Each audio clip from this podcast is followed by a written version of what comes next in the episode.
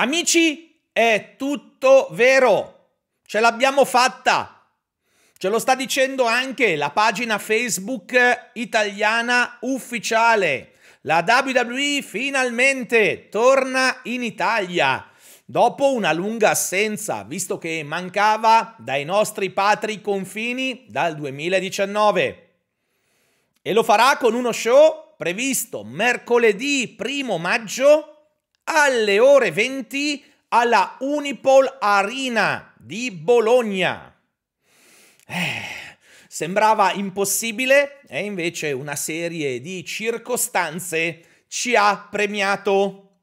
Attenzione, i biglietti saranno in vendita già da questo venerdì, il 16 febbraio, attraverso il circuito Ticket One.